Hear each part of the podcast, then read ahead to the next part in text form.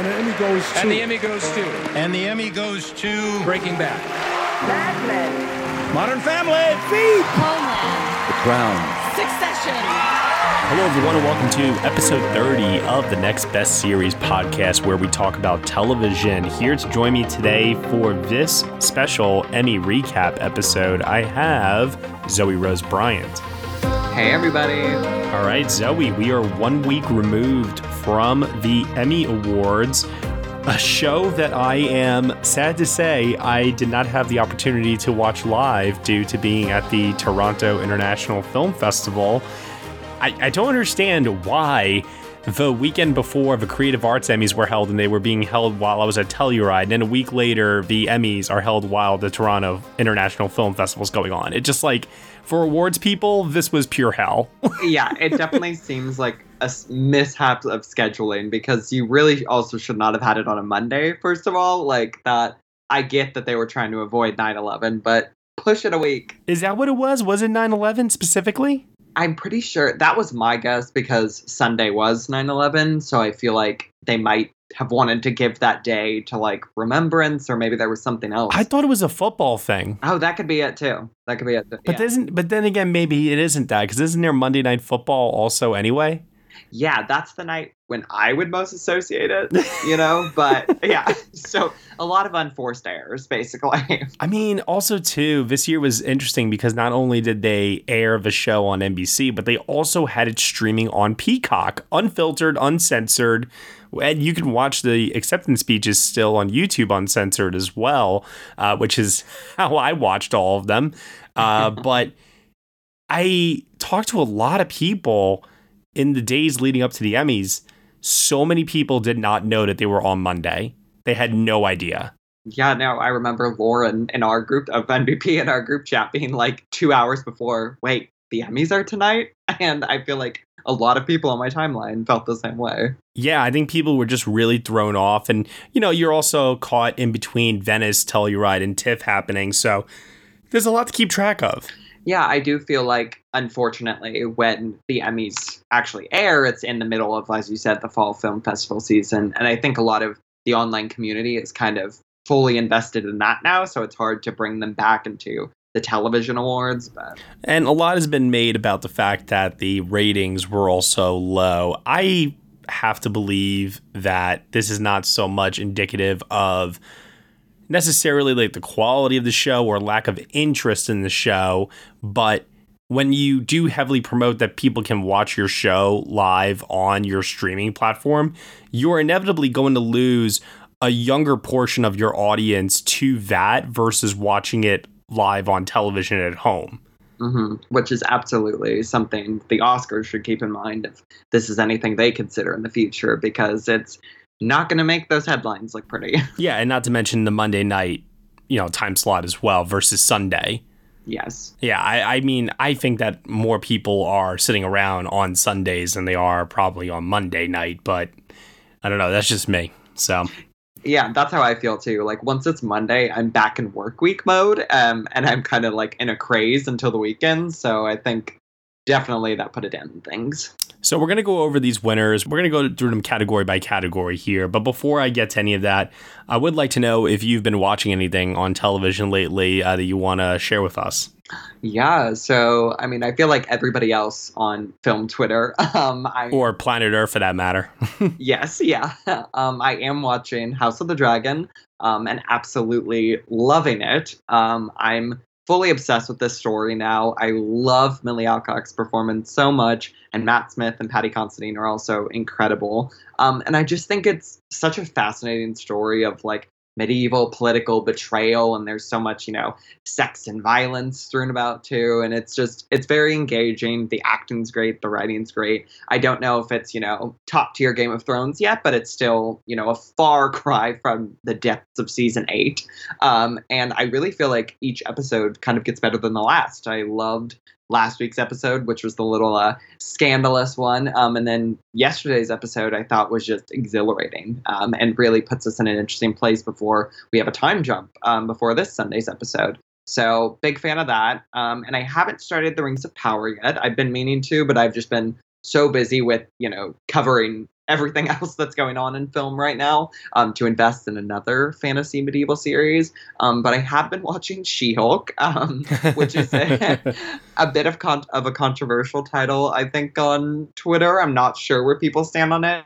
Um, I've actually enjoyed it for the most part. Um, it's not perfect, like pretty much every Marvel Disney Plus show, but I'm a big Tatiana Maslany fan. Love Orphan Black, um, and she's just she alone makes it worth a watch, I think. And I think the cast is also just really fun in general. So definitely not House of the Dragon quality, but still a fun time. Yeah, to echo what you're saying on House of the Dragon, I too am very much obsessed with it right now, and I've been watching it, you know, religiously each week, and then rewatching it and then rewatching it again, similar to what I did with Game of Thrones. When this show is on, I just like immerse myself in everything about it. I read every review, I watch every reaction video, I'm on every single subreddit. I just throw myself into the world of Westeros every single time. I am very sad that Millie Alcock and Emily Carey are, you know, effectively gone from the show now. It feels so short lived. I'm hoping that they return through flashbacks or something in future episodes because I, I have no doubt that Emma D'Arcy and Olivia Cooke are going to absolutely kill it. Like, literally, no doubt in my mind.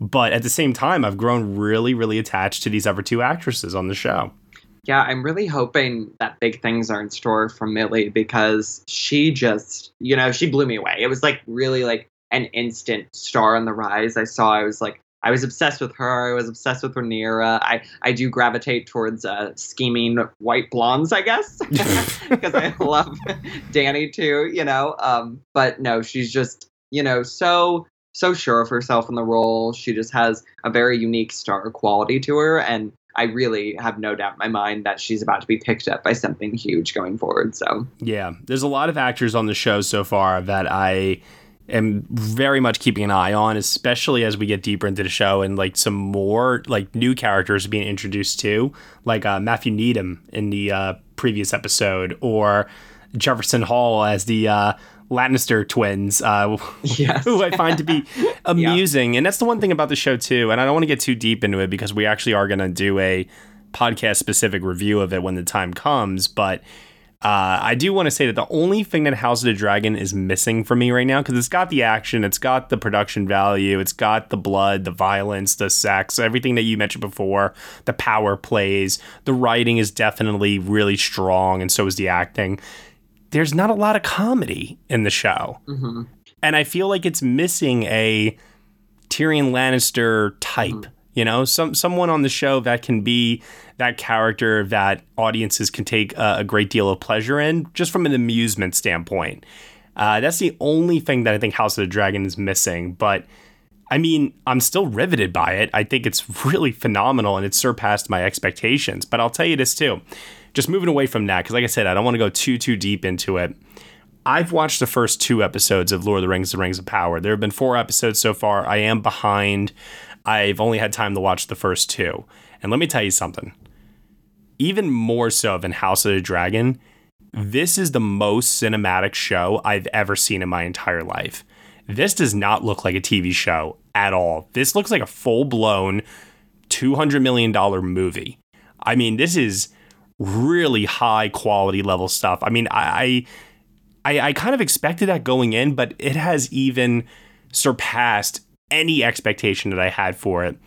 And the thing I was worried about with it most of all was I did not like the look of the Hobbit trilogy. I hated the just overall like cinematic quality of those movies so much, especially compared to the original Lord of the Rings trilogy, which was shot on film and definitely felt more authentic and believable, and the world felt more lived in and real. Here, it has that quality, but it's shot digitally with such pristine clarity that it's amazing to me that it doesn't come off as looking like a cheap soundstage. And I think that has a lot to do with how much money they really have thrown at it to make these sets look so believable. I mean, they look like CGI sets until you realize, oh no, that actually is a practical set. it's really, really incredible. And the makeup work, I mean, the visual effects.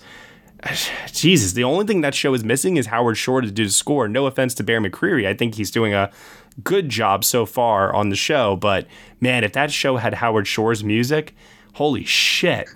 yeah, I'm really interested to finally start it. I'm definitely not like anti Rings of Power or anything. It's just definitely finding the time in the midst of everything else we watch and do. But yeah, no, from the trailers alone, I thought the visual majesty of it all was was very arresting. Um, and I also was not a huge fan of the very artificial look of uh, the Hobbit, but no, I've heard a lot of good things from everybody who's seen it. So, and I'm re- I value your opinion, of course, most of all as the Lord of the Rings expert. So, I'm really anxious to dive back into Middle Earth. I, I was very, very surprised, like supremely surprised at how invested I would be already in these plot lines and in these characters. Only two episodes in, I thought for sure something would throw me off, maybe with the writing or the acting, but no, like so far, it they got like you know it's like both these shows, House of the Dragon and Rings of Power, they, they know how to do fantasy speak very well when it mm-hmm. comes to dialogue.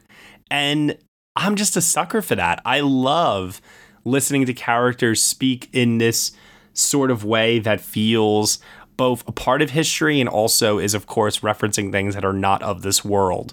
And Morfydd Clark, did you see Saint Maud? I loved Saint Maud. Okay. I, yeah, she's incredible. Yes, every single indicator that we had from that crawl personal history of David Copperfield, like every indication that she was the real deal, it is so solidified here. I mean, she's just so damn good on this show already. So yeah, I can't I, I can't praise it enough yeah, she's definitely the major draw for me, I think, because I, I, I, wasn't familiar with much else of the cast, I would say, but no, like Saint Maud was one of my favorite films of whatever year it came out in, because I had like a weird COVID release, but no, she that that horror performance one of my favorite of like the decade so far. And yeah, I'm really anxious to see her take on this character too, because I love Cate Blanchett's and the original trilogy. And then not to mention too, you know, both shows came under heavy scrutiny for their diverse casting. And then, you know, like in the case of like House of the Dragon, they've freely admitted that they've learned lessons from Game of Thrones in terms of some of their more explicit content and how to better present that. It's still a very graphic show, don't get me wrong, but I, I just want to say, like, for the record, that for everyone out there that review bombed these two shows, complained about them online, you guys suck.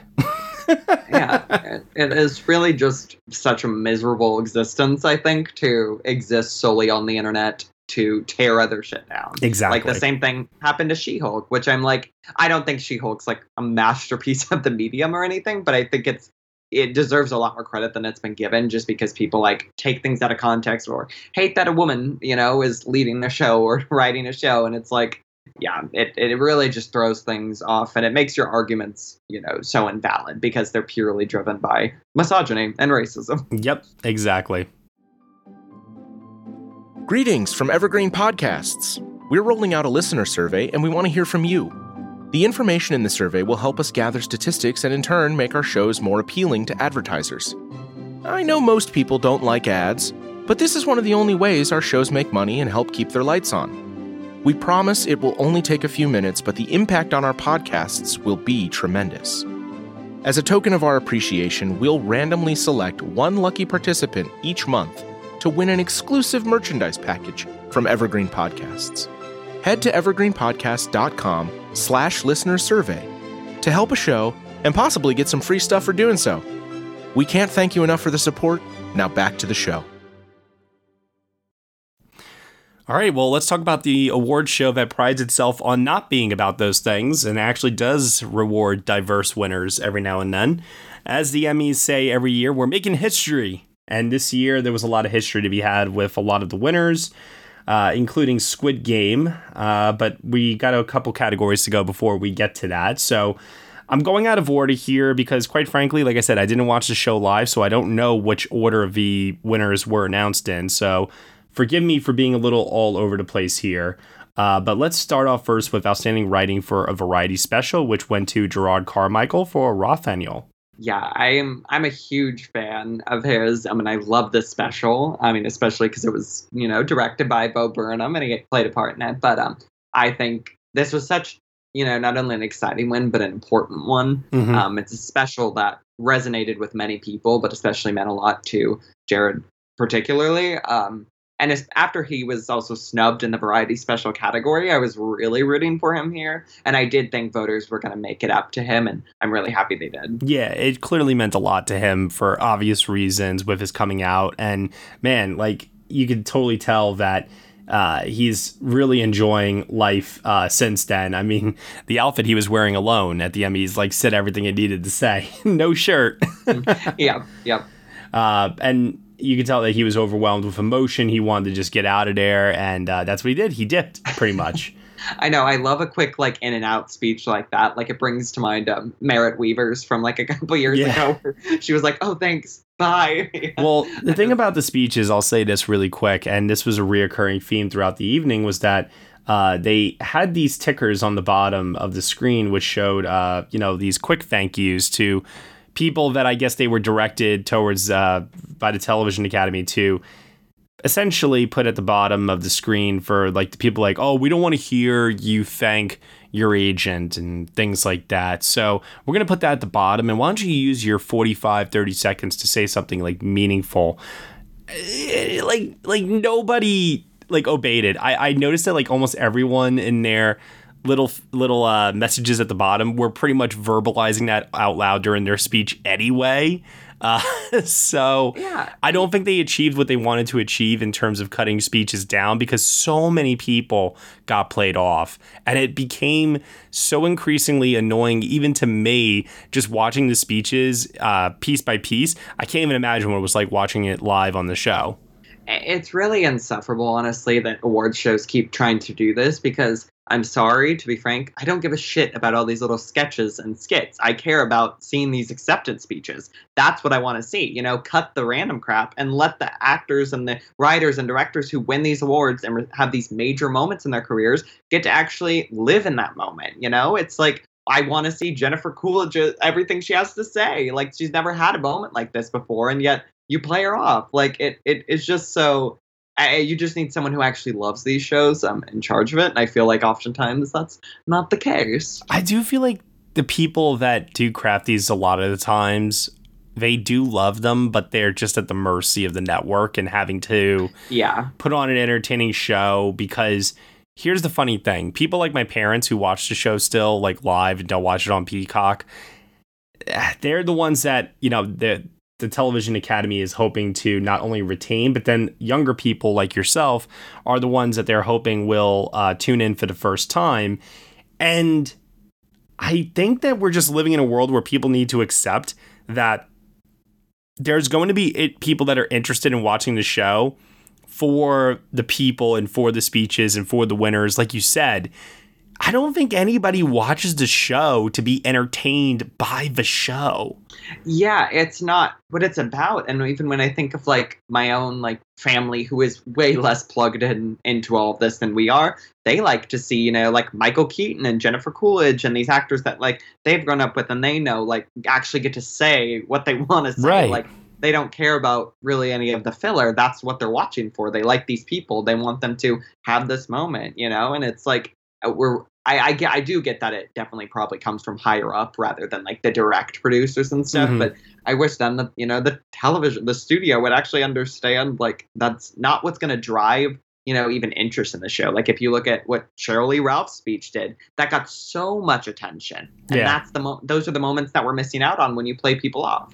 yeah my parents uh, did not like you know kenan thompson's monologue they didn't like the skits they didn't like pretty much anything about the show for the most part and they're the ones who should like everything mm-hmm. about the show because they shouldn't really care they shouldn't be the ones scrutinizing it you know we're the ones that scrutinize Yeah. So I found that to be a little illuminating that even for them at this point, they're just like, wow, like we're so tired of these skits and also these dance numbers. Like, what was up with all these dancing numbers?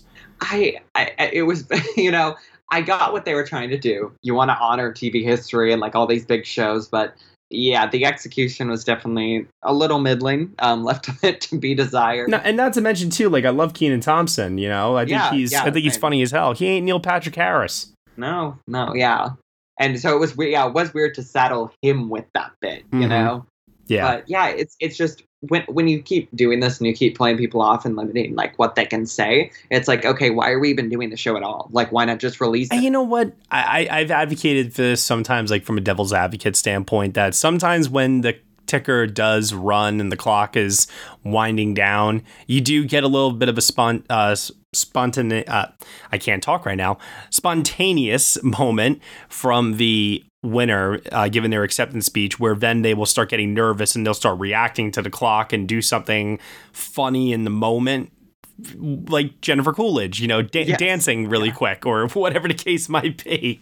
So little things like that can produce some, uh, you know, amusement here and there. But yeah, I li- like that. That's like the best devil's advocate argument I could possibly come up with for it. Otherwise, I say let let them talk. Yeah, I mean, I, I think the idea of like a timer in general um, isn't the worst thing in the world. I think that, like you said, there are fun, spont, spont, spontaneous. It's hard to say, isn't it? yes, yeah. um, but like this was like 45 seconds, right? Which I feel like it, I feel like at other shows it's been at least like double that. So like this even felt you know expedited based on what we've seen in the past. So it was just it was very weird construction and and it's clear that the clock does not start when the person starts talking. It starts like the minute they get up to the stage. hmm yeah. I'm like, so do we have to count their walking time or something? Yeah. Like that? All right, let's keep moving on here. So, outstanding writing for a limited or anthology series or movie goes to Mike White for The White Lotus, and this was, uh, well, is the first of many awards that The White Lotus won uh, this evening. I think when all is said and done, actually, uh, The White Lotus on the live television show itself probably got the most wins of the night, I believe. Yeah, I think so because it definitely. oh, I, I, yeah, I don't remember the exact win totals, but yeah, it won as we'll see, like writing and directing, two acting awards, a series award. So yeah, that's like five in total, and I think it won a couple of creative arts Emmys too, like something for the music. So Mhm. yeah, Yeah, so I think it was like 10 in total overall. Uh, I will say that when Mike White uh, won, I got a text message that evening from uh, from my parents, and they said Ned Schneebly from School of Rock. I know.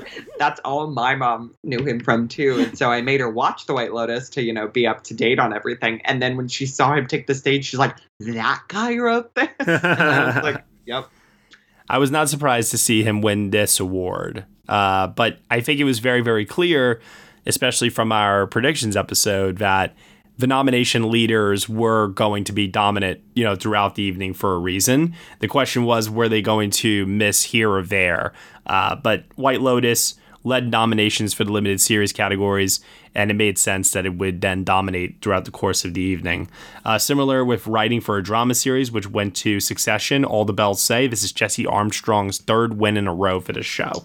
Yeah. And very deserved. I was, I think I, I felt season three was a bit of a come down for Succession, in my personal opinion, but the finale was like the old Succession. I love That was the best episode by far. Yeah. Yeah. Mhm. was so good and just i was like riveted and it left things on such an incredible cliffhanger and the performances were all rock solid like that win absolutely deserved Yeah. Uh, outstanding writing for a comedy series went to Abbott Elementary for the pilot, Quinta Brunson, which I knew that even if Abbott Elementary did not win comedy series, I knew it was going to win this. Mhm. yeah this definitely seemed like regardless of whether or not it was a sign of something more it always felt like a consolation prize and like a we are if you're a part of the club now you know like you we love what you did you know we're excited for what's coming next and you know I, i'm really happy quinta got that moment because that watching that show grow all year long has just been so incredible the word of mouth is so organic i think it's such an exciting you know jolt to network television um yeah and aside from uh, the jimmy kimmel fiasco Which- i think What was the setup for that? Because I saw her win, I saw her give the speech, I saw the fallout on social media about it. And, you know, we're recording this a couple of days, a week later. Uh, she was actually on Jimmy Kimmel and he apologized to her and he seemed very sincere about it too. Uh, she accepted the apology and pretty much told him straight up, like, Jimmy, I won an Emmy. I had a great night. Like, Yeah. nothing you could do was gonna like ruin my evening, essentially. Uh, but what was like the setup for the joke? So he had lost to John Oliver, which I'm sure. surprise, surprise. yeah, yeah. And it, the joke was that he then dr- got like crazy at the free bar um, and then passed out. And so he was presenting with Will Arnett, and Will Arnett was trying like dragging him his drunk self out. But you know, I felt like by the time Quinta won and got up there, you could cut the bit and he could get up, you know, um, and get out of her way. But he kept it going um, which I I also thought like I think Quinta handled it really well, and I think she was really honest and genuine about like kind of the fallout because I don't think Jimmy Kimmel meant you know to steal her moment. I think it was just like a poorly planned bit, and he has been a huge supporter of Abbott. That was actually how I found Abbott. I remember seeing like her on Jimmy Kimmel, and I remember like it being shared around and stuff, and she got to like talk to her teacher. Like he he's a huge supporter of her, like and stuff, and I'm really happy that they both had that moment this week, you know, to clear things up because I do think it was more a mix up and a misunderstanding than anything like intentionally, you know, antagonistic. But yeah, just on the telecast stuff did not land. I mean, I think that Kanye West taught us all that you don't want to steal somebody's moment on stage. you know, like Mhm. let somebody have their moment.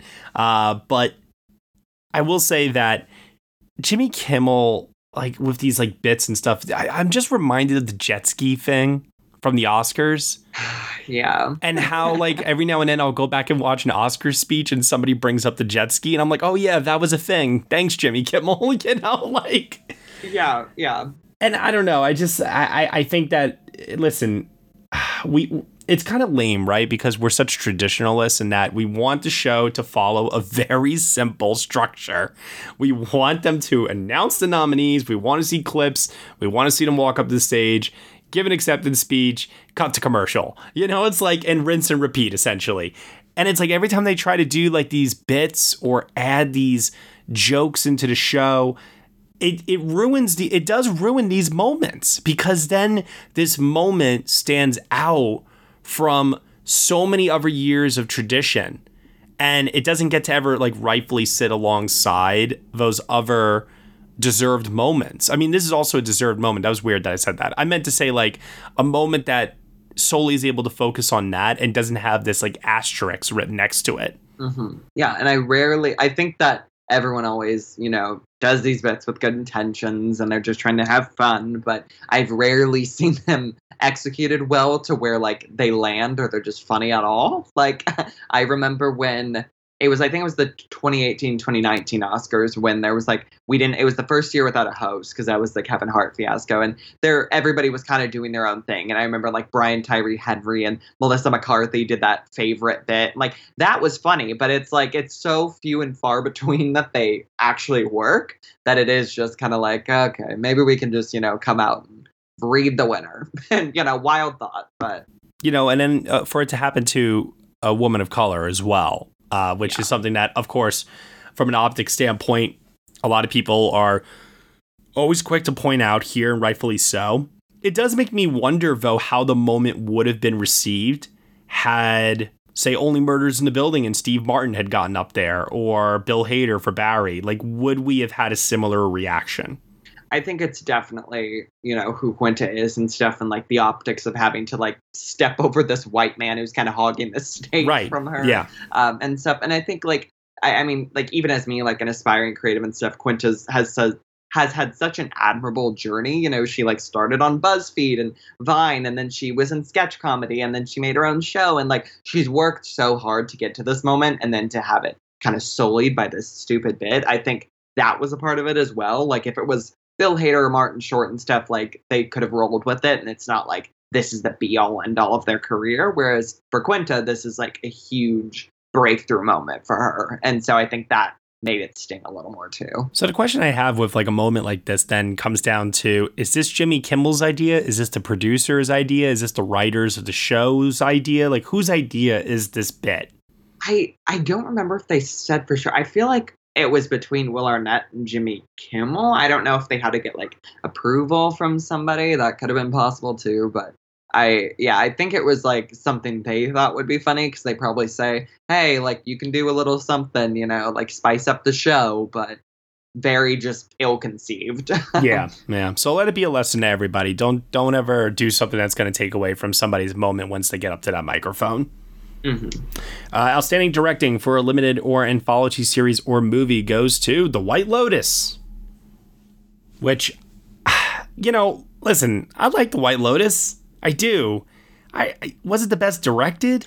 I think I I okay, so everybody knows I love Maid um very much. I actually would have given the win to Maid in this category. Um, I thought the episode they submitted was just beautifully directed. Um, but I also would have liked to see I think Danny Strong um get some love for for Dopesick because I do think The White Lotus is very well directed, but I think as I've said before, the writing is that show's greatest strength and Mike White was awarded there, you know, appropriately. Yeah. And yeah, I feel bad that like Danny Strong didn't get any individual recognition for what he accomplished with Dopesick because I think that really was a massive undertaking that could have gone so wrong and really for the most part stuck the landing. Um, and the episode they submitted um, for his directing too was just very emotionally impactful. Yeah, he got great performances out of his actors for it as well. Uh, Hiro uh, Murai for Station 11, Wheel of Fire, also would have been a Wow. really worthy winner, in my opinion. But, uh, you know, and I, I want to say this too. I want to be very, very clear that I think a lot of my gripes with The White Lotus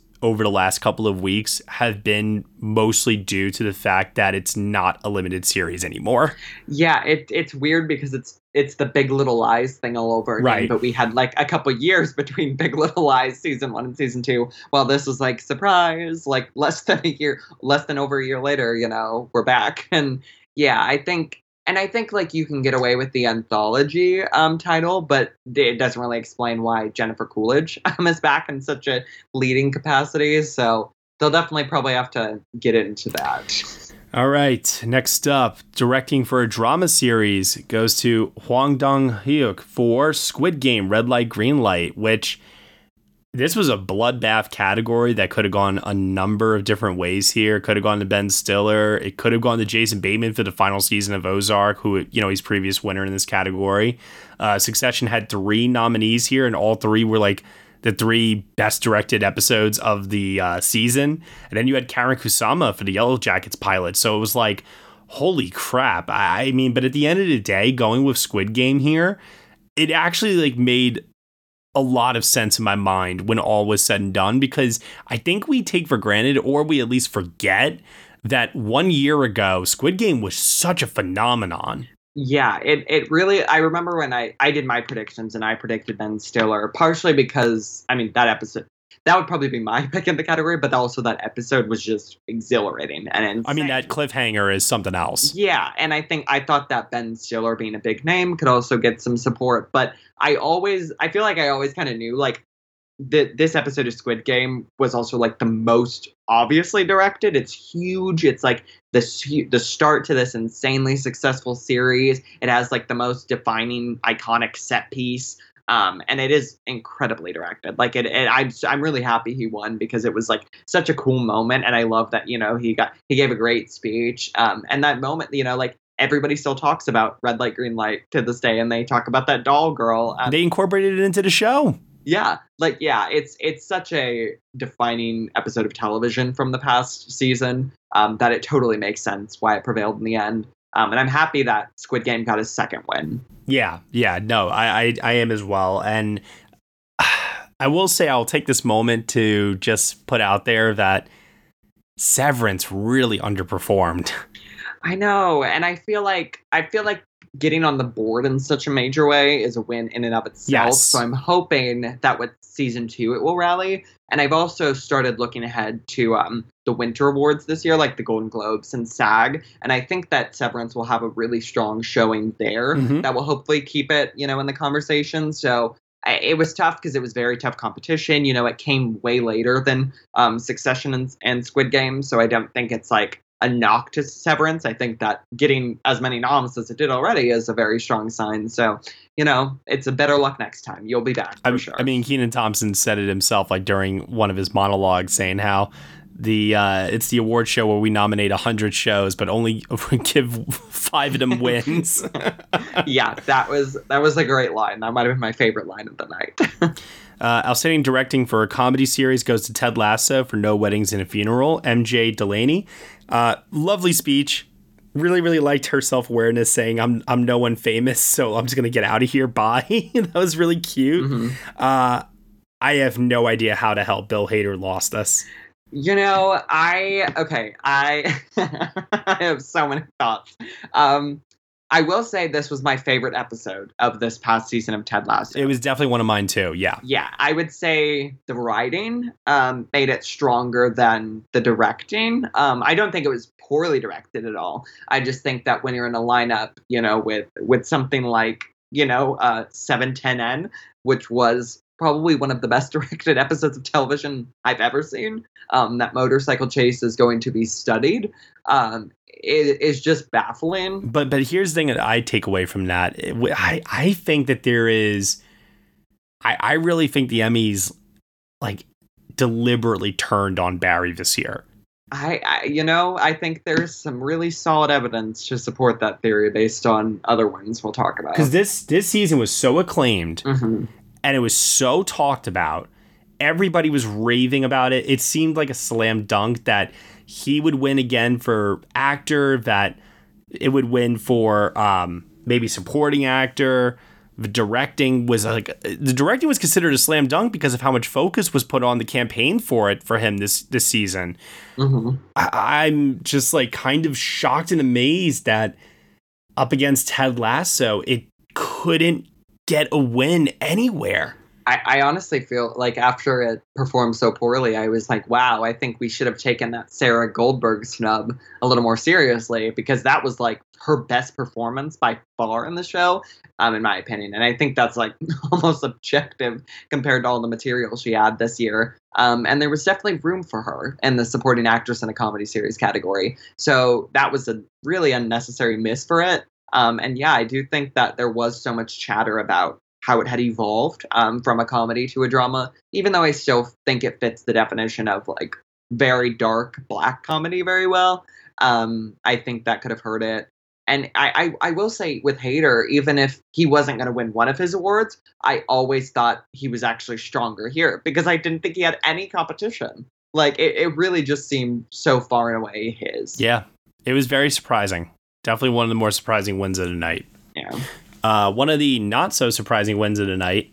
Outstanding supporting actress in a limited or anthology series or movie, Jennifer Coolidge, The White Lotus. Mhm. There had been some talk, I think, about Caitlin uh, Dever, which who was incredible in Dopesick, uh, possibly upsetting her, but you know because of the White Lotus actresses all getting nominated. But no, this was Coolidge's moment. I think she sealed the deal last year. Um, and like when she, I remember when she presented at last year's Emmy, she got like almost a standing ovation. I was like, "You'll be back." Um, and you know, she she's just so funny. She's such a natural performer and entertainer. And I will hate forever that they played her off, but she made the most of it. Um, it was a memeable moment. Um, it was so funny, and I think one of my favorite parts of the show. Stifler's mom has got it going on. No, I love her. I love her too. And it was a great speech, even though it got cut short, which was infuriating. And I'm glad that she'll be back again. Mm-hmm. Yeah, no, she'll definitely. I, I see big things in the future for White Lotus season two, and I just think everybody just loves her. You know, everybody just they have such a ball with her, and it was that was so fun to see. Watch her become like the new Maggie Smith now of the Emmys. see, I would I would very much welcome that. Hmm. Outstanding supporting actor in a limited or anthology series or movie goes to Murray Bartlett for The White Lotus. Once again, not a shocker here. He pretty much swept the season and a deserved win.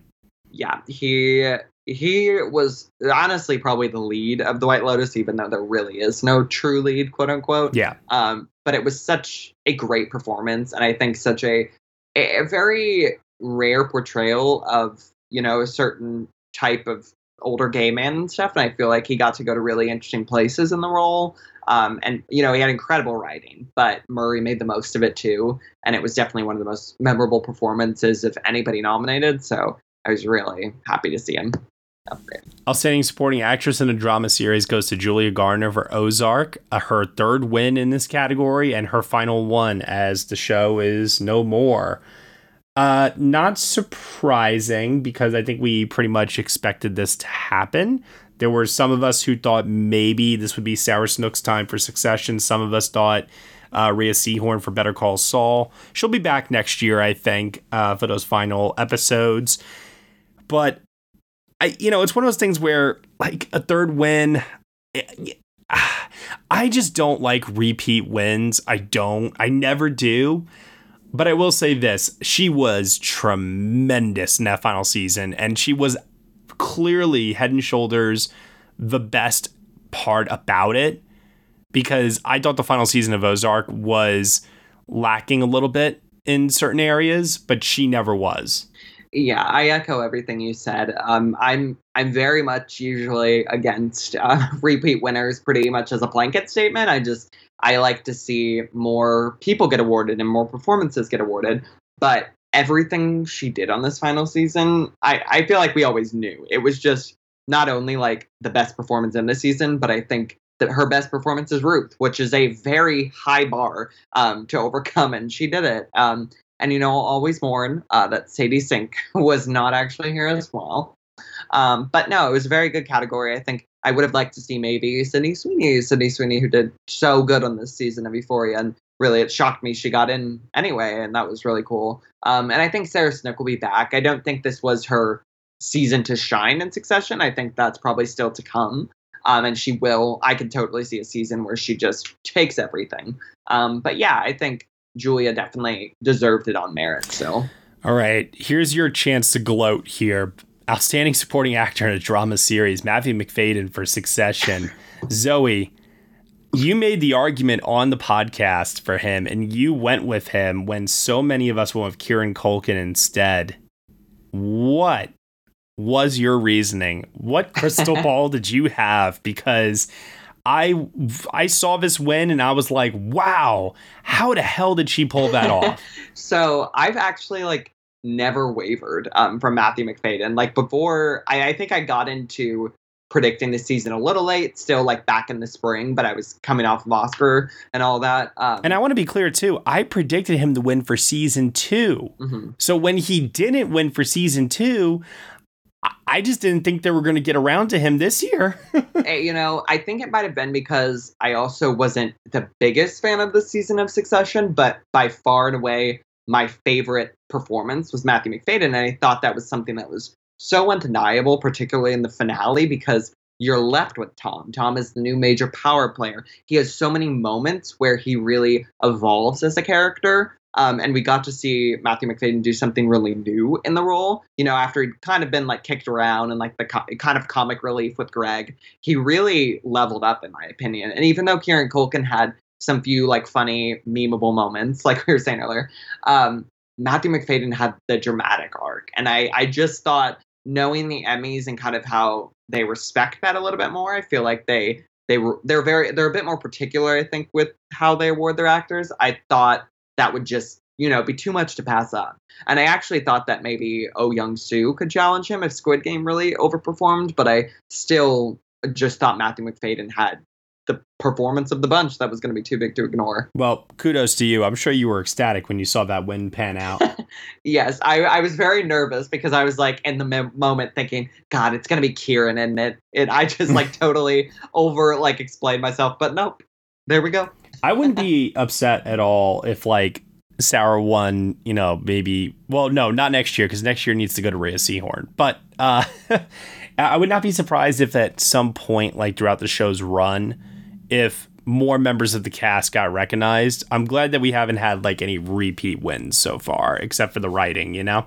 Yeah, no, and that was something I, I really I do want to see Kieran recognized someday, and I still think they will because I think there's like two more seasons at least they've said left. So, and I could totally see by the final season maybe like they're getting around to everybody. Mm-hmm. But yeah, I think this this was just such a shining moment of this season specifically that I was like, I don't see any way, you know, they can pass that up. Yeah, I think for me, like the thing with uh predicting that win was I was always like wondering what's the scene, like what is the episode, but mm-hmm. it wasn't so much about that. You, you were right that it was about the arc of the character, and then ending with him in the finale, the episode that you know everybody watched because it won the writing award. Mm-hmm. So the reasoning made sense in hindsight. And damn it, I should have listened to you on the predictions episode uh, with this category specifically, because there are other categories where I'm annoyed that I listened to you. So I'll get to that in a little bit. I was going to say, yeah, I am not fallible. yeah. Outstanding supporting actress in a comedy series, Sheryl Lee Ralph for Abbott Elementary speech of the night. Not only the night, but like speech of the year. Yeah, this was like by far and away my favorite win of the evening. Um, and I think, and speaking of hindsight, this is another case where even though it, a lot of people compared like Janelle James to Jane Lynch, and she had the maybe a bit bigger and like buzzier role, um, it really does make sense that Sheryl Lee Ralph was the one to take it because she has been working for years, and she talked a lot on the campaign trail about you know the difference between being famous and black famous. And she's like said how a lot of people know her now solely from abbott. And she's like i've been working forever. I have been on stage, I have been in television, I have been in film, and particularly, you know, a lot of like black film or black TV. But, you know, she has so much support. She's been around for a very long time. And I totally understand why there could have been a lot of people in the Television Academy who were like, this is her moment. Mm-hmm. And I'm really happy she had it. And she took it. Yeah. I mean, when she started singing, I was like, what what I was like, what are we doing here? But then when you heard the words and you saw what she was doing, mm-hmm. oh my god, was it powerful. It was incredible. Mm-hmm. It, it's And then and then she followed it up then with, you know, just more powerful words uh just through not singing, but just absolutely crushing her speech and man, people giving her a standing ovation in the room after afterwards. It was I, have watched that speech multiple times now at this point. it, it is mm-hmm. really something else. Yeah, it's my new like go-to acceptance speech to watch, like Olivia Colman's at the Oscars. It's just so invigorating and inspiring. I think I love a surprise win like that, where then somebody you know preaches this message of continue on, you know, persevere because your moment is coming. No matter how long it will take, you know, no matter how torturous the journey may be, it will be there. And I, yeah, I love the standing ovation because I remember seeing Hannah Waddingham in the audience, like cheering her on and like clapping and like throwing her fists up in the air. Like that was so cool. And I will say it is odd in hindsight, Hannah Waddingham didn't win. Um, given how great a season she had and how big Ted Lasso ended up being overall, but I'm very happy it went to Sheryl. Same. Very much so. Outstanding Supporting Actor in a Comedy Series went to Brett Goldstein for Ted Lasso, and by far my favorite thing about this. Uh, I'm okay with him winning. I actually really, really loved the episode that he was up for with this, and yeah. I think that he's one of the highlights of the show. But um, I I thought it was so funny how his whole speech was built around how I cursed last year, they cut me off, and I didn't get a chance to like thank my uh, family at the end. And so he builds it up, and then the punchline to the joke is he says, "I fucking love you," and gets to, to censor anyway. Which was yeah. fantastic. I love that. I know. I, I do love Brad. I still I you like I said earlier, you know, I appreciate other performances. Um, being receiving their time in the spotlight. Like I really loved Anthony Carrigan this year on Barry, yeah. but Brett is such a standout um, on Ted Lasso, and I do think he actually probably had the most new material um, this season to work with, and really left the biggest, you know, impression. So yeah, it's he's such a fun guy. He's so good on the show. I get it. Outstanding lead actress in a limited or anthology series or movie, Amanda Seyfried for The Dropout. Yeah, so I, I I will say I did love The Dropout. I thought she was great on The Dropout. Same. I thought you know very great performance. I will forever mourn Margaret Qualley and Maid because that show that's a show that's like gonna stick with me forever pretty much. And I think that that performance very like comes along like once a decade, honestly. It was just so transcendent. Um and I, I do hate kind of the the grasp that biopics have on this category and really every acting category let's be real um, mm-hmm. at every awards ceremony. Um, but it's a bit you know amanda's great. She's worked for so long. Um, she had her oscar breakthrough a couple years ago. I wanted her to win for that. I'm really happy she got her first industry award. Um, you know she definitely deserved it. I think she's struggled for a long time to break free of her mean girls persona yeah. that people tried to pigeonhole her in uh, for a long time. But you know, she really proved herself this year. I think she showed people new dimensions to herself as an actress, and yeah, she earned it. Yeah, I mean, this was, I think, the best performance she's ever given across film or television. So I was very, very happy to see her win this, and happy also too for the reasons that you said of just kind of overcoming that stigma over the years and really solidifying herself now with her Oscar nomination and this Emmy win as a serious actress. And I'm hoping that it opens up even more doors for her and we st- and we see more exciting work from her in the future. yeah, she. I, I I really do feel like an Oscar is in her future too. Some like she already had her first nom. Um, she just won her first Emmy, so I'm really excited to see what project she gets off this. Outstanding lead actor in a limited or anthology series or movie, Michael Keaton for Dopesick. Undeniable, undeniable in my opinion. Like I I was so surprised by this character's journey um, Yeah. and gutted by it.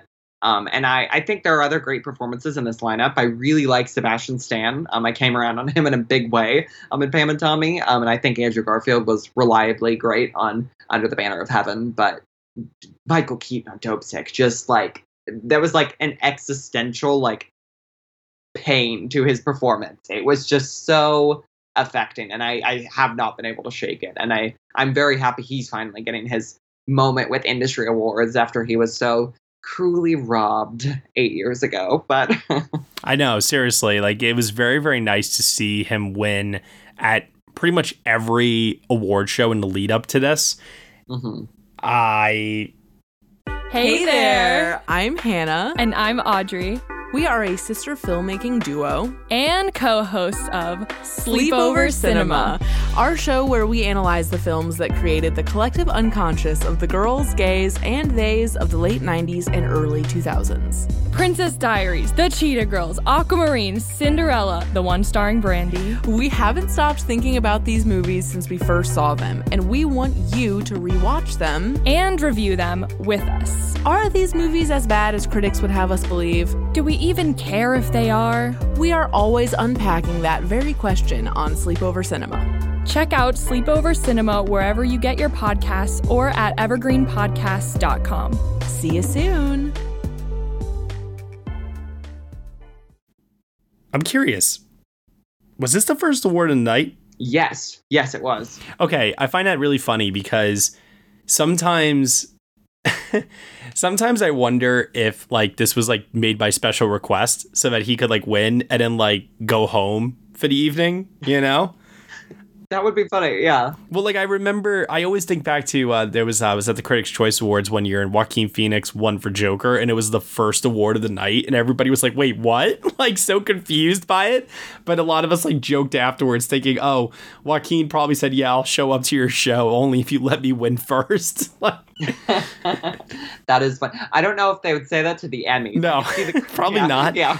but it was just like in the back of my mind, like here's a guy. Yeah. But you know what really st- stunk about it was that that was it for Dope Sick. You know, it was like that was the win for it throughout the evening.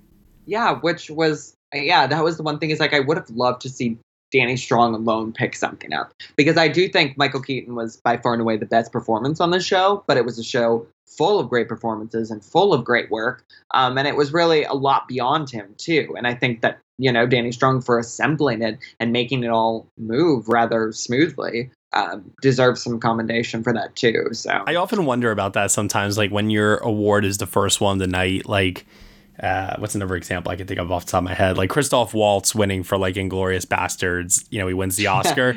He's Yeah. the first award of the night, and then everybody from the Inglourious Basterd team that just has to sit down for three hours while, while they Yeah. lose every other subsequent category. I know it's it is always funny when it's like the most obvious ones, you know. Yeah. like Phoenix, yeah, Keaton, uh, yeah. But uh, I like his speech. I liked his speech. You know, Keaton just has this wave of speeches where you don't really know where he's going with it at first, and then he just has a way of like tying it all together at the very end. And so I always find the process of his speeches to be so fascinating to watch unfold. Uh, and here he pretty much like said anybody who like wasn't cool with me like throughout like my career we're cool now yeah. Yeah, I really I, I do love a good like spontaneous, like you said earlier, spur of the moment speech, but I I love somebody who really comes with something memorable and impactful to say that's clearly been planned out. Like Michelle Williams is one of my favorite, you know, accepted speech givers ever. Like I think everyone she's ever given is so memorable and sticks out in my mind. Mhm. And I just think it's really cool to make the most of your moment that way and you know say something usually like he said something about you know the epidemic you know at uh, the SAG awards Yeah. and I've still remember that ever since and I think that's really cool way of using that platform. Uh, outstanding lead actress in a drama series. Zendaya wins for Euphoria, her second win in this category, not on Zoom this time. And, you know, mm-hmm. it's funny because when this happened, I thought about something that I said on our predictions podcast episode, which was like I, think I said something to the effect of like Zoe, they did not give Euphoria all these nominations compared to the first season for nothing. yeah, I know. And I know. I didn't end up predicting her. I too, like everybody else, predicted Melanie Lynskey to win for Yellow Jackets, which unfortunately uh, did not win a single award throughout the evening, which was a shame. I'm very happy for Zendaya, and she makes history uh, winning two here, which is really exciting in and of itself. And being so young in her career, too, uh, her episode that she submitted was truly a jaw dropper. I mean, like, I remember when it aired, everybody just like took to social media and just said, well, she's winning another Emmy. Like, it was like signed, yeah. sealed, and delivered. But I felt really bad because it felt like there was this narrative that started to build behind Melanie Lynskey, and she won enough precursors in the lead up to this that I thought that this would be it for her. But man, like Euphoria with all those nominations, I, I had it in the back of my mind, like knowing it's gonna win something big on the night. They did not give it this much of a of a bump for it to go home empty handed, and here it was. Yeah, it did. I mean, it definitely did have a higher nom count this year. But Yellow Jackets had, you know, super strong strength across the board with two acting noms, two writing noms, the director. And that's nom. why I thought, uh, you know, Melanie was going to pull it off. I thought the support was there. Yeah, and it was. I, I, I do. I love Zendaya. I love her so much. You know. You know what I think it is. I'll tell you exactly what it is. Hmm. They all saw No Way Home. That, yeah. yeah, the Marvel movie uh, swayed the television. Um, I'm, I'm kidding, of course, but yeah, no, yeah. I mean, am I? Am I though? um, you know, she is. I had a lot of problems um, with season two of Euphoria, a show that I formerly like held in the highest esteem, but she was not one of them. Um, that episode is incredible, and you know, in hindsight, it absolutely makes sense. It is, you know, a blessing of an Emmy submission. I just think, you know, it does it does suck because she's already won before. You know, she already received her special history making moment. I would have liked to see a long working actress like Melanie Lynskey, who got the best role of her career with Yellow Jackets and made the most of it and absolutely killed it and finally felt like she was, you know, leveling up and, you know, being taken seriously in a new light in the industry and stuff after kind of being, you know, cast aside in a couple a couple years and stuff. Like she it would have meant so much to see her up there and I think it would have been a powerful message to industry, but you know, it's I can't knock Zendaya. She gave a great performance. Um, she's absolutely worthy of the award. It just kind of goes back to repeat winners too. I'm yeah. like, I'd love to see you know some fresh blood up there. Mm-hmm. Same, same. I'm not knocking the performance, not knocking her. I thought it was a great, great performance that she gave in it. But mm-hmm. I agree. You know, I I like seeing the wealth being spread. Outstanding lead actor in a drama series, Lee Jung Jae for Squid Game. Man, what a time this guy is having right now. Let me tell you. Mm-hmm. What a time. It's unbelievable. I mean, it's really incredible, like, considering that, like, what, a year ago, not many people in the States knew who this person was. Mm-hmm. And I really felt like for the longest time, no, like until SAG, everyone was like, okay, Jeremy Strong's winning again, or something along those lines, you know? And like, then that really swayed things. And then he just started picking stuff up. And it's it's a very it's a very cool win. I think it means a lot and stuff. I think I would have loved to see Bob Odenkirk. You know, uh, this is where like we talked about Severance, we talked about Yellow Jackets. This is where I got to mention like Better Call Saul. Like, mm-hmm. it, it it pains me, like it really pains me that this show has not won an Emmy, and yet it feels very fitting for this show at the same time. Ah. Uh, I feel like this really was Bob's moment. The guy literally beat death. I know, I know, and I, I, I just like, I, I really worry about next year too because you know it aired very the second half of the final season aired very early, you know, in the eligibility period. Um, I mean, if anything, that should have given it a boost here to win something. I know. That's why he was my he was my watch out for. He was like my could win because I thought, you know, like that, even though it wasn't what he was up for, could you know keep him in conversation. Um, and you know he had that incredible narrative of, as you said, beating death. But yeah, it's like when people say, "Oh, well, they can get to it next year," I'm like, I don't know if they will because Succession's going to be back, you know, and there's The Last of Us, there's House of the Dragon, there's a lot of new like shows with really powerful actor performances, you know, The Bear maybe, you know, and so it's like, yeah, I think he can maybe get another nomination, but I very much, you know, have doubt over how strong this second half of a final season that aired in July is going to be. So Yeah, because even with like Breaking Bad, which was able to win a year after its show went off the air, I mean, the show had already been rewarded up until that point a couple of mm-hmm. times. yeah, So Better Call Saul does not have that kind of momentum. It makes me think that it could be not only nominated and lose again next year, but God forbid, maybe not even nominated at all. yeah. I I've lo- I've been looking ahead, kind of like jotting down like what will be even in contention. Um, and it does work. I feel like there could be a scenario in which a lot of these noms fall off, except for maybe Bob Odenkirk. Like maybe he still gets you know in, but I could see I could see sorry like I could see Rhea Seehorn you know maybe get left behind. I could see a lot of the writing and directing categories be taken up by other shows. It's very it's going to be very tricky. Yeah. Happy for Lee Jung Jae. Want to reiterate that. Yeah, yeah, no, it's totally. He he he was that show. You know, like so many of those iconic moments are due to him. You know, there are a lot, there are a bunch of great performances on it, but you know, he he's a huge part of why it became such a hit. Outstanding lead actress in a comedy series, Jean Smart for Hacks. Love, I I I love Hacks. Like it's literally like.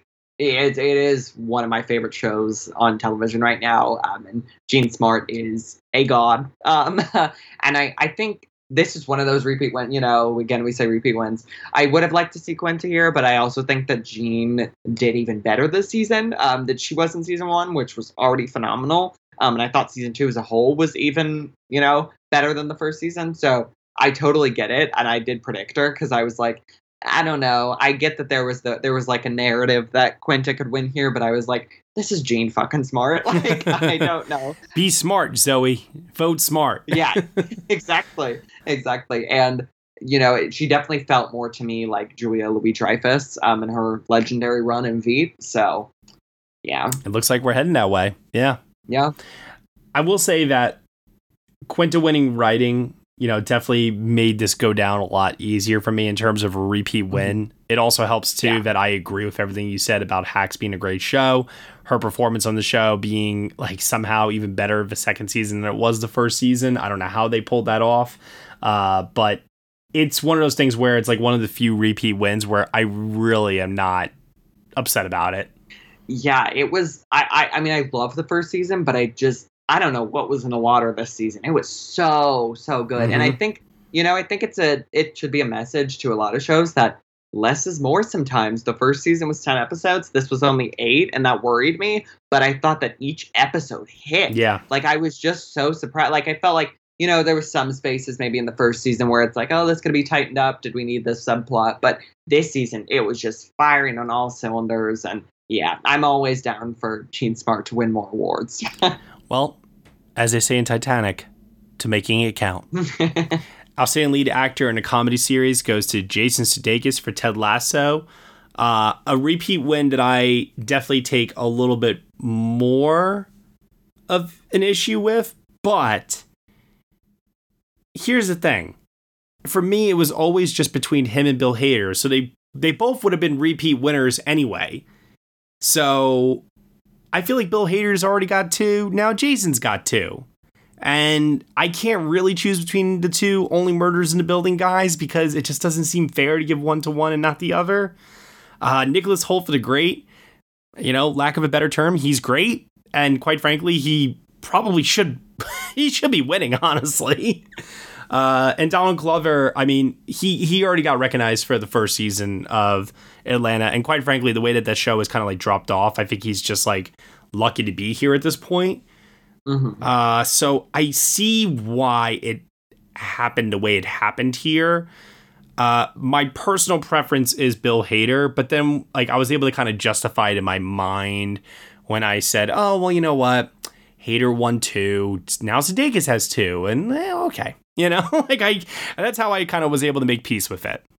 Yeah, I think in my I I don't oh I think it's the back to back win that maybe like stings a little bit more, but also I felt that while Hader's won twice, this this season was such new terrain. Uh, yeah. Whereas I felt that Sudeikis, he did get a little bit more dramatic material to tear into towards the end um, with his therapist character and stuff. But I, like everything Bill Hader was doing this season was like I feel like unlike anything I'd seen in the first two seasons of Barry. I mean, it was unlike any performance I have seen other actors give in any shows. Period. yeah, it was. It was really for lack of a legendary shit. Like it was really cool, and I think I, I think Jason Sudeikis is very good in Ted Lasso. I, I just think there was there's a lot of familiarity um in his performance in the second season, and maybe not as much new to warrant a second win as there but was. But I think this is where it goes back to like the Barry uh, turn, if you will. hmm Yeah, I think that too many people are looking at Hader's performance now and thinking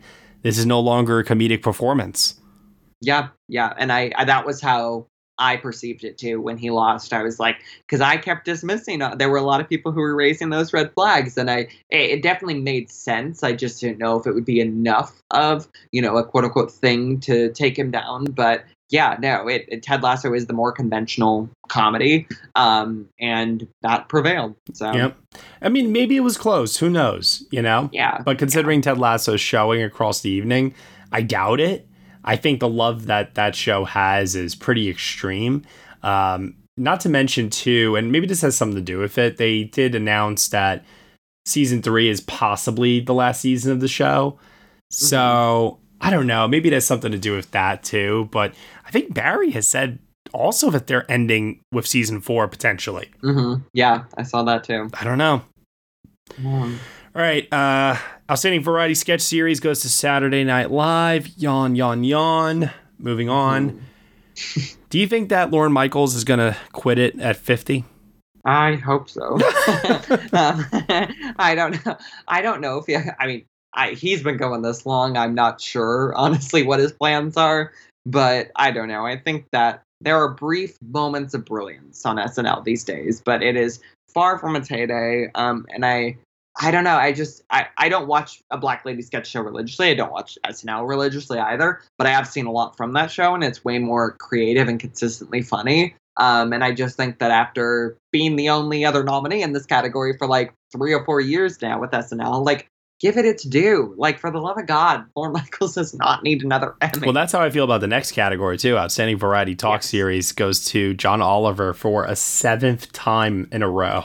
Yeah, and I mean, I, I think John Oliver is very smart. He's very funny. Um, it very much reminds me of like all the things like guys in my films class would show me um, in school about their idea of like the most funny guy in the world. Um, so it's like very amusing that he like has such a stronghold in this category. I'm like, okay, I feel like we can outgrow it a little bit, recognize somebody else. Um, I would have. I'm glad Seth Meyers got in this year. Um, I would have loved to see him maybe get some recognition. I think he's kind of underappreciated in the late night space, and I always loved Stephen Colbert, but you know he's a former winner too. So I don't know. I don't. I don't give this category much time. I just think it's kind of like yawn. We know how it's going to end up. I don't think there's like any new huge exciting challengers. So it's like whatever. All right. Outstanding competition program. Lizzo's Watch Out for the Big Girls. Loved this win. Loved this speech. Yes. Love the energy. I God, I love this so much. I think that because I think that RuPaul, you know, means a lot in the world. Like its wins represent a lot, but it has won so many times, and this is such a new, fresh, exciting show that also is such revolutionary representation, both in front of and behind the camera. Lizzo's so passionate about it. She has such a powerful message to share. And I love that she got this time, especially because we didn't get to see her at HCA, but it won there too. And, you know, she's, it's such a passion project for her. And I love seeing that shine through when she was giving her acceptance speech. All right. Outstanding limited or anthology series, The White Lotus. We knew. Yeah, no. Once those nominations came out, yeah, we definitely knew. yeah, it was, which I should have taken note of um, in another category that we'll get to. But yeah, it was our nom leaders in each of the three series categories that walked away with the wins. Um, and I, I loved The White Lotus. It was my favorite thing on television at all last year. So I was definitely rooting for it. But I I was always kind of worried uh, that it might be too risque in certain elements uh, for the Television Academy, but they proved me wrong, and I'm very happy. For me, my, you know, my personal preference was Dopesick because the opioid crisis, I think, is something that is not getting talked about as much as it should, and Mhm. uh, I really, really appreciated that it brought a spotlight to it in a way that uh, had a sense of urgency to it, and to me, that it was just more impactful and meaningful than the White Lotus. Although I really did enjoy the White Lotus considerably. But yeah, once those nominations came out and I saw just how many categories the White Lotus was nominated in, it just felt like it was such a done deal at that point. yeah, the amount of acting noms it got were insane. Insane. Um, and I'm really happy that all of them can now call themselves Emmy nominees, and a lot of performances I didn't think would get recognition did. Um, but yeah, I would. I think it it would have been nice if Dopesick had another win uh, below the line. Um, but I I'm very happy that The White Lotus is now an Emmy-winning anthology series. Outstanding drama series goes to Succession. Uh, no surprise here again, mostly because, you know, once we also knew to the casting winners uh, from the Creative Arts Emmys, and Succession won this award uh, again, I was like, okay, yep, it's going to go on to win again. You know, th- that's usually like a sign that you usually look for, of course, with things like editing, writing nominations, directing, so on and so forth. Uh, the only area where some uh, sorry the only place where uh, that didn't hold true was with outstanding comedy series the last award here uh, which went to ted lasso uh, abbott elementary won the casting award at the creative arts emmys which i know raised a lot of eyebrows on many of us but i kept on saying over and over that it was not nominated for directing why is it not nominated for directing and i got to admit that casting win at the creative arts emmys for abbott elementary it made me switch over to it at the last minute. I went against my gut. My gut said it was going to be Ted Lasso. I should have stuck with it because it proved to be that in the end.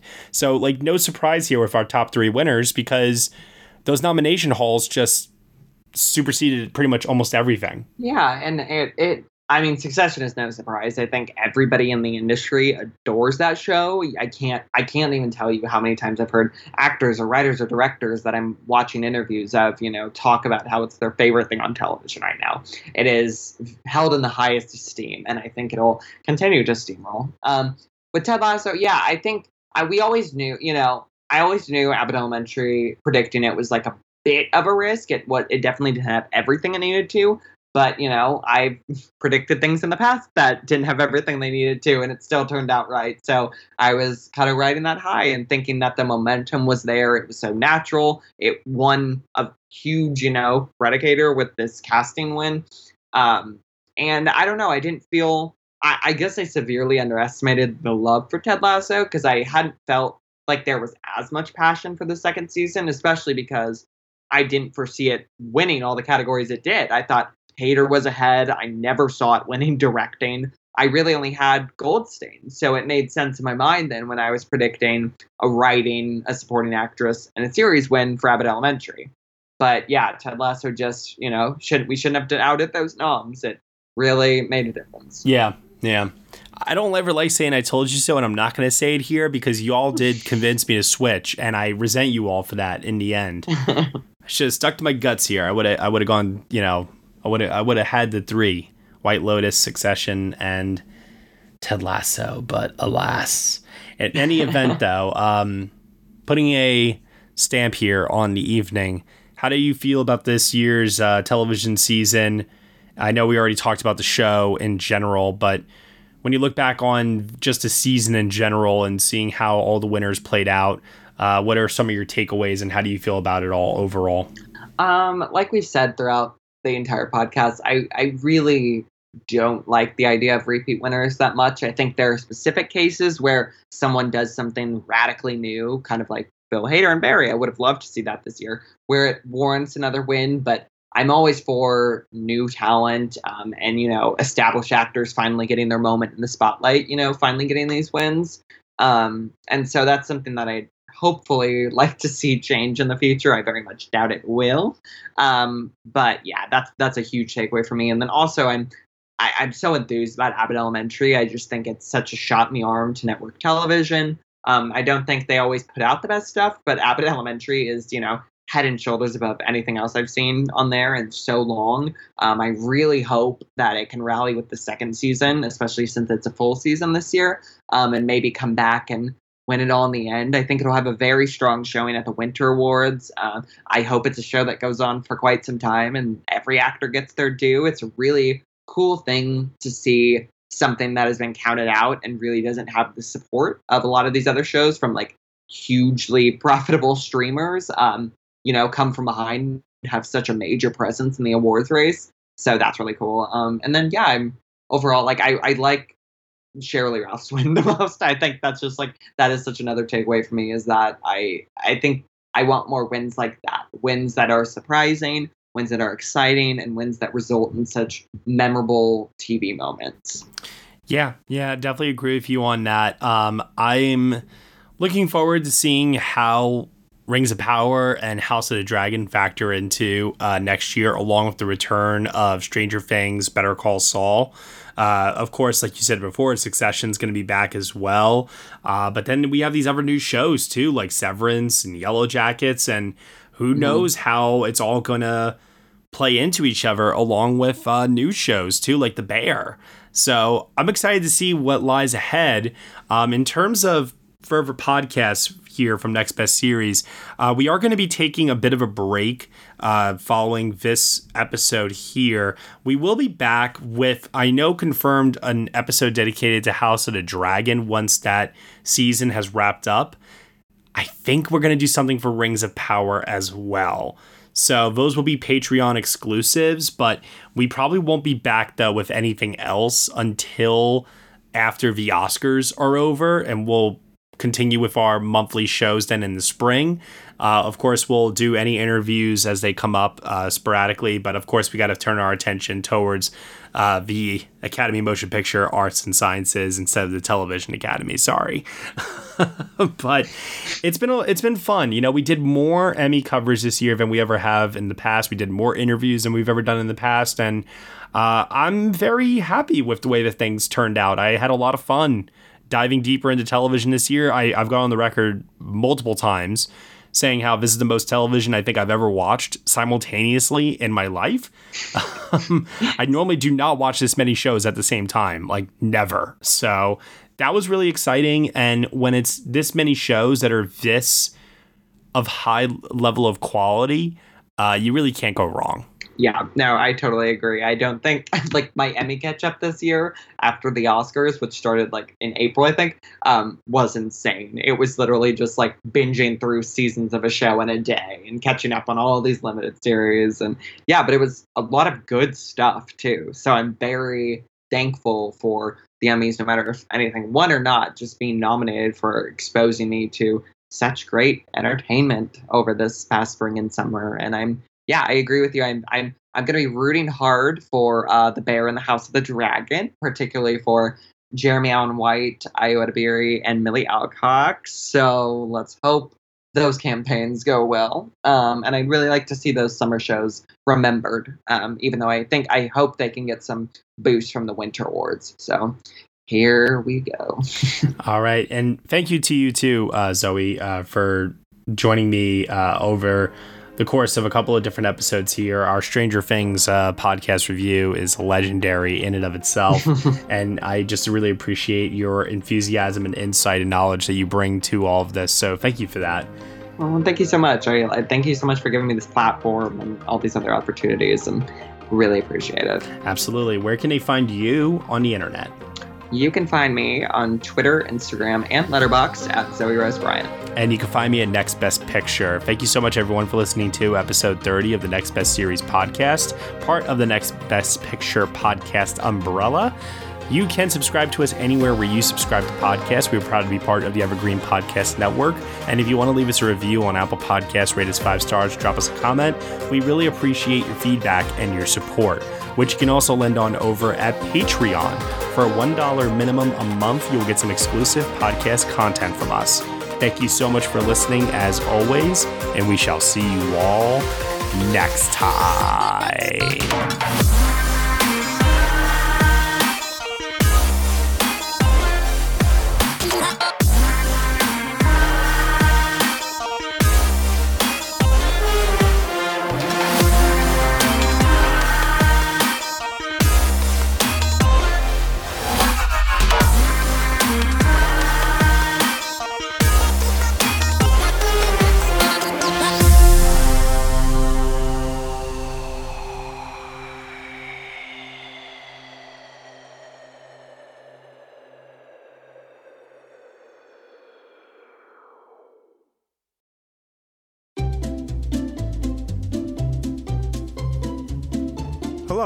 Welcome to Novel Conversations, a podcast about the world's greatest stories. I'm your host, Frank Lavallo, and for each episode of Novel Conversations, I talk to two readers about one book. And together, we summarize the story for you. We introduce you to the characters, we tell you what happens to them, and we read from the book along the way. So if you love hearing a good story, you're in the right place. Our ninth season is coming this fall. Tune in to hear from some of the all time great authors Charles Dickens, Jules Verne, F. Scott Fitzgerald, and more. Subscribe to Novel Conversations wherever you listen to podcasts.